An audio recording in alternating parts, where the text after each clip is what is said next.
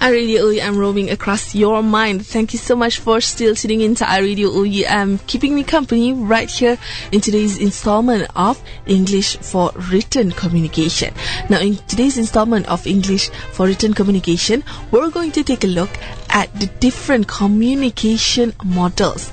Now, of course, this is uh, this this whole um, well, this whole segment is so that you can better understand the nature of communication. Okay, now the thing is, all these models have their own limitations, which I'm going to share with you later, but it will serve as a uh, foundation for your understanding and it will serve as a sort of a snapshot of a phenomenon yeah? And of course when you talk about snapshots it, it's not a complete picture okay? Now the thing is when we talk about communication when we talk about talking yeah the communication process it is something that we do almost continuously every waking moment. So it's very hard to simplify all of this into an illustration, say for example. So the models that we're going to discuss today, that I'm going to share with you today, can serve as a starting point, yeah, for you to discover and better understand the mystery of human communication. Now, in the broader sense, a model is a systematic representation of an object or an event in idealized and abstract form. Models are somewhat arbitrary by their nature. The act of abstracting eliminates certain details to focus on essential factors. The key to usefulness of a model is the degree to which it conforms in point by point correspondence to the underlying de- determinants of communicative behavior. And communication models are merely pictures. They're even distorting pictures because they stop or freeze an essentially dynamic interactive or transactive process into a static picture okay? This is according to mortensen. Now if, if if i can simplify further models are like metaphors. They allow us to see one thing in terms of another. Okay, I hope that is not too confusing to you. Now, what are some of the advantages of models? Can you think of any? Well, I'm going to share with you some of the advantages of models, but I'm going to take a small break first. Don't go anywhere, stay tuned to iRadio OUM iRadio OUM roaming across your mind. Thank you so much for still tuning into iRadio OUM in today's installment of English for Written Communication. Now, today we're taking a look at communication models. Now, before the break, I shared with you about what is a model. Now we're going to take a look at advantages of a model. Now, the first advantage of models, especially communication models, is that they should allow us to ask questions now, remember I shared with you a definition by Mortensen earlier. Now, he further elaborates that a good model is useful in providing both general perspective and particular vantage points from which to ask questions and to interpret the raw stuff of observation. The more complex the subject matter, the more amorphous and elusive the natural boundaries, the greater are the potential rewards of model building. So this is one of the advantage of models. Now another advantage of model is that they should clarify, sorry, complexity. Models also clarify the structure of complex events. They do this, yeah, by reducing complexity to simpler, more familiar terms. So, the aim of a model is not to ignore complexity or to explain it away, but rather to give it order and coherence. And last but certainly not least, the advantage of model uh, in terms of our discussion today, communication models, is that they should lead us to new discoveries and of course, this is the most important according to Mortensen again. At another level, models have heuristic values. That is, they provide new ways to conceive hypothetical ideas and relationships.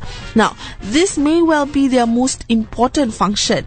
With the aid of a good model, suddenly we are jarred from conventional modes of thoughts. Ideally, any model, even when studied casually, should offer new insights and culminate in what can only be described as an aha experience or aha moment, as Oprah would put it. Now, the thing is, although there are many advantages, three that I've listed so far, there are also disadvantages of models, limitations of models, okay? And one of it is can lead to oversimplification. Now, the thing is, of course, like I said earlier, the, the human communication process is very much complicated. It's very much, it's very hard to conceptualize, okay? And the thing is, there's no denying that much of the work in designing communication model illustrate the often repeated charge that anything in human affairs can be modeled by definition. And uh, and is by definition too superficial to be given serious consideration okay? So of course this dynamic uh, interaction process is simplified to a point that you know sometimes it doesn't explain the finer points in the communication process. Now, another uh, another limitation of a model is that it can lead to a confusion of the model between the behavior it portrays. Now, critics also charge that models are readily confused with reality, according to Mortensen. The problem is it typically begins with an initial exploration of some unknown territory.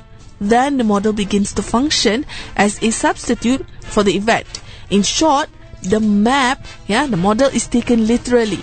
And what's worse, what's worse, yeah, another form of ambiguity is substituted for the uncertainty the map was designed to minimize.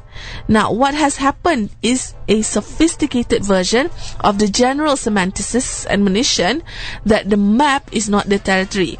Okay, of course, we'll talk about a map. You know, Spain is not pink because it is painted pink in the map and of course uh, certain parts for instance yeah uh, in the United States map okay uh, Minnesota is not up because it is located near the top of the United States map. Similar to us okay uh, Kelantan and Terengganu is is situated near the top of our map near near uh, Thailand and all that, but they are not at the top of a country. You get what I mean? So it's not the the the map is not the territory that we need to remember. And of course, another limitation of models is that uh, it it, it provides premature closure. Okay, because model limits our awareness of unexplored possibilities of conceptualization. This is according to Kaplan. Now, of course, one can reduce the hazards, yeah, the, the limitations only by recognizing that physical reality can be represented in many different ways. Okay, so we need to be aware of that. So those are the advantages and disadvantages of models. Now, knowing that, are you ready to learn the communication models as per uh, highlighted in the OUMH 1203 English for written communication module? Well, if you are, you need to stay tuned to iRadio OUM because it's time for a break.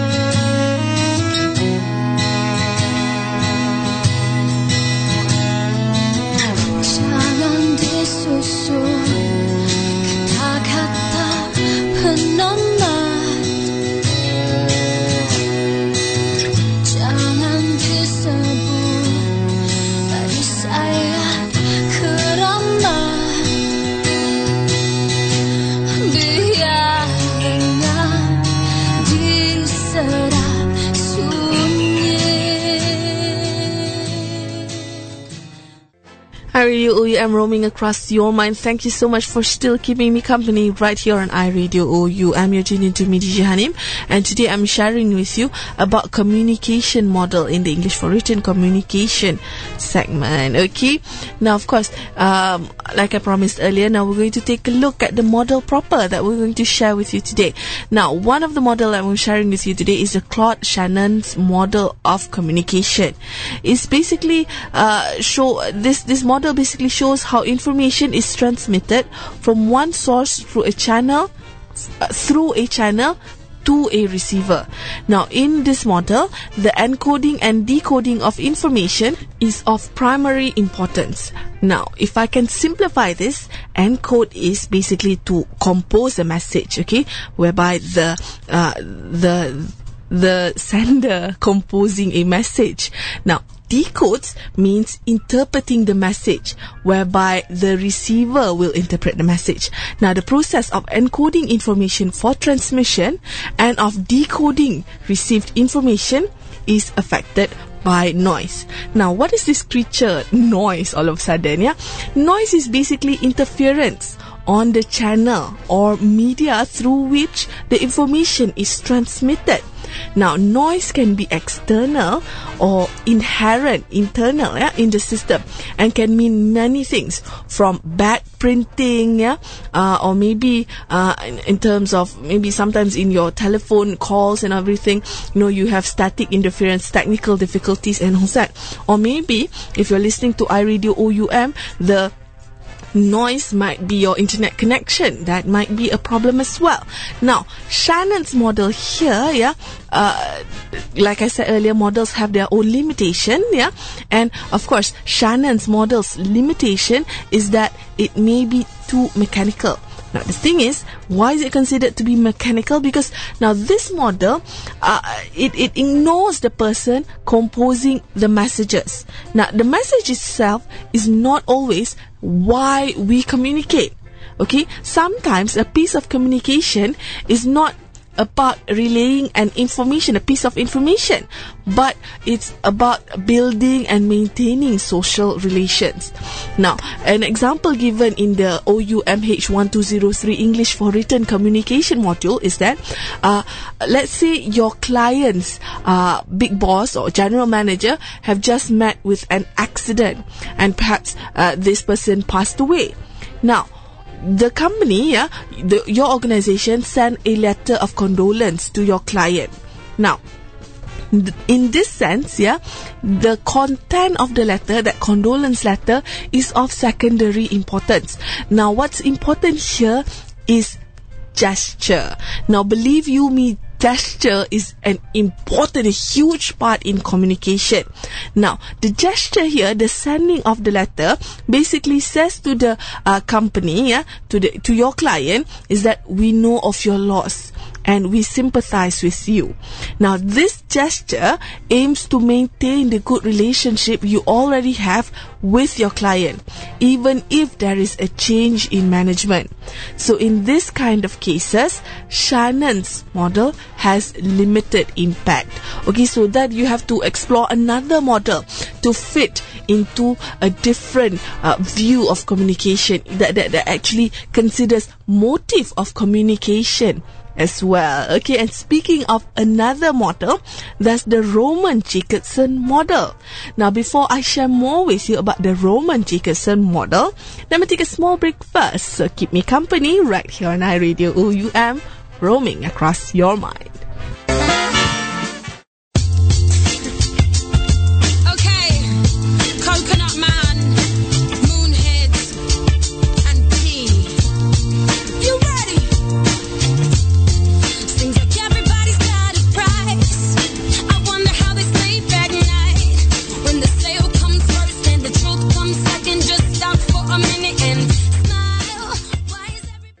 iRadio OUM roaming across your mind. Thank you so much for still tuning in to iRadio OUM into this installment of English for written communication. Now, as promised, before the break, I shared with you the Claude Shannon's model of communication. Now, I'm going to share with you the Roman Jakobson model. Now, Roman Jakobson model is particularly suited to explain written communication. Now, why is this so? Now, this is because the Roman Jakobson's communication model or model of communication takes into consideration code. Now, code here is not some password or passcode or not some some secret language or and all that, but it is regarding the language that you write in. Besides, another major elements like uh, other major elements like writer, reader, context. Yeah, remember the, the this is something missing in the Claude Shannon model. Uh, message and the contact.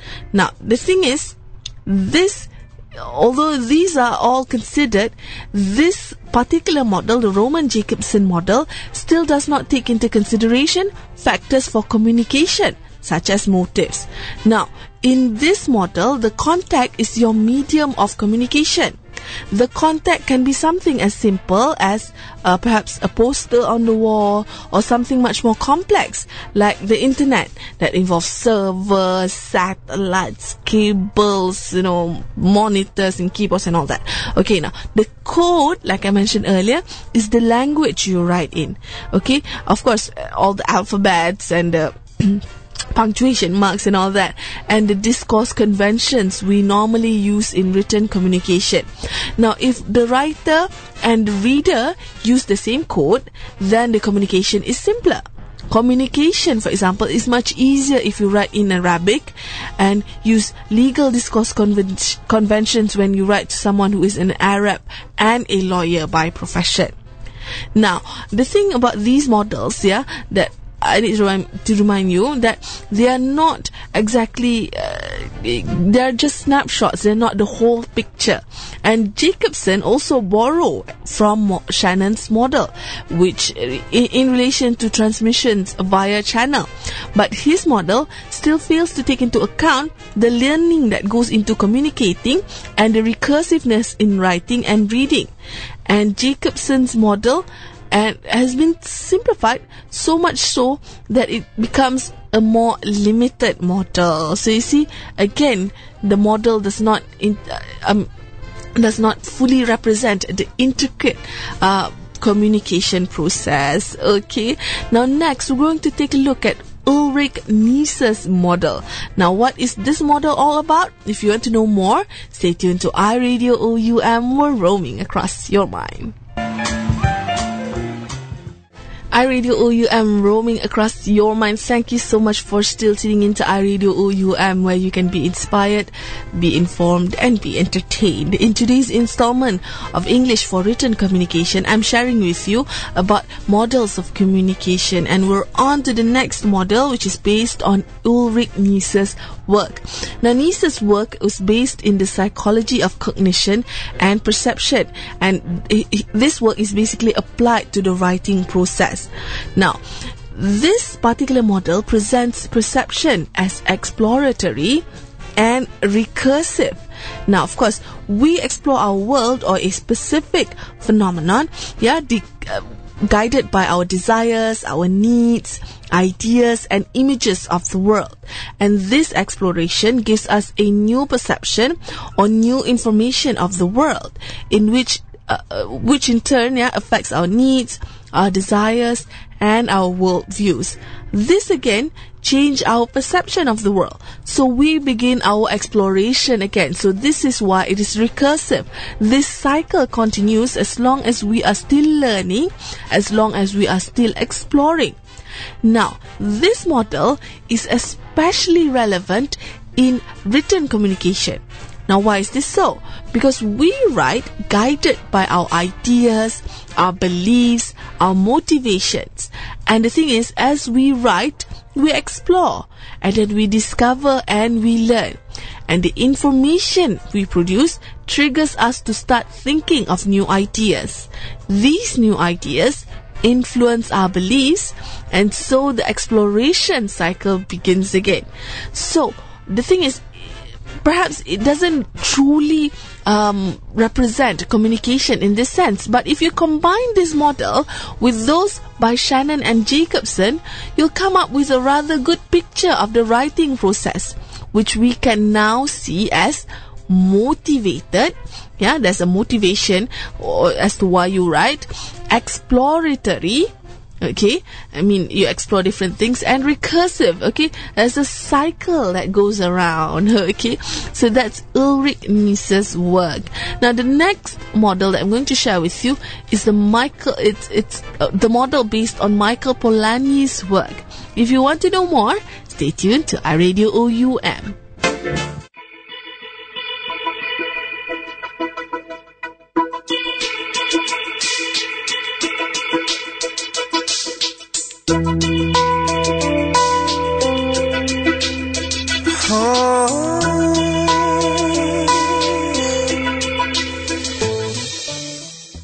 iRadio OUM roaming across your mind. Thank you so much for still tuning in to iRadio OUM in today's installment of English for Written Communication, where we're exploring models of communication to help us better understand the communication process, to help us be better writers. Okay. Now, next, we're going to take a look at Michael Polanyi's work, whereby a model is based on his work. Yeah. Now, this particular model is simple okay? Uh, a person yeah discovers meaning in an experience or context. For instance you know uh, this person watched a beautiful sunrise. Subsequently the person writes a text to express his appreciation and to convey the meaning he had gained from the experience. Perhaps he's written, he's written a poem, a novel, uh, an essay, or a journal entry, or even a letter. Now, someone else reads the text in another context. For instance, by the beach in their office. Okay, and then this person in a different context derives meaning from it. Of course, in some instances, the reader may be the writer himself. Now, an important implication of this model is that the reader may not have shared in the original experience, but the reader may still be able to derive meaning from the text. Now, the meaning that the, the reader discovers, however, may not be what is intended by the writer. In other words, a text cannot convey the whole experience, only meanings. Now, you should also note uh, that some texts do not convey a single unequivocal meaning uh, to all readers. These are texts that we call literature. And both Polanyi's Neisser's work, which I've mentioned earlier, yeah, highlight the importance of interpretation in the written communication. Okay, so these are the the, the, the ideas that uh, are used in Michael Polanyi's in the in the communication model based on Michael Polanyi's work. Okay, and of course these four models are not the only communication models out there. There are many different other communication models out there, but this describes the uh, communication process in our discussion in English for written communication. Let me take a small break first. I'll come back with a recap before we end today's installment of English for written communication iRadio OUM roaming across your mind. Thank you so much for still tuning in to iRadio OUM in today's installment of English for Written Communication, where I'm sharing with you communication models, models of communication. Now, as a recap, before I say adieu, okay, let's take a look at the four models that I've shared with you today and the key ideas from these four models. First and foremost, I shared with you the Claude Shannon model. Now, the key idea in the Claude, Claude Shannon model is the encoding and decoding of information is of primary importance. And then, after the Claude Shannon model, we move on to the Roman Jakobson model.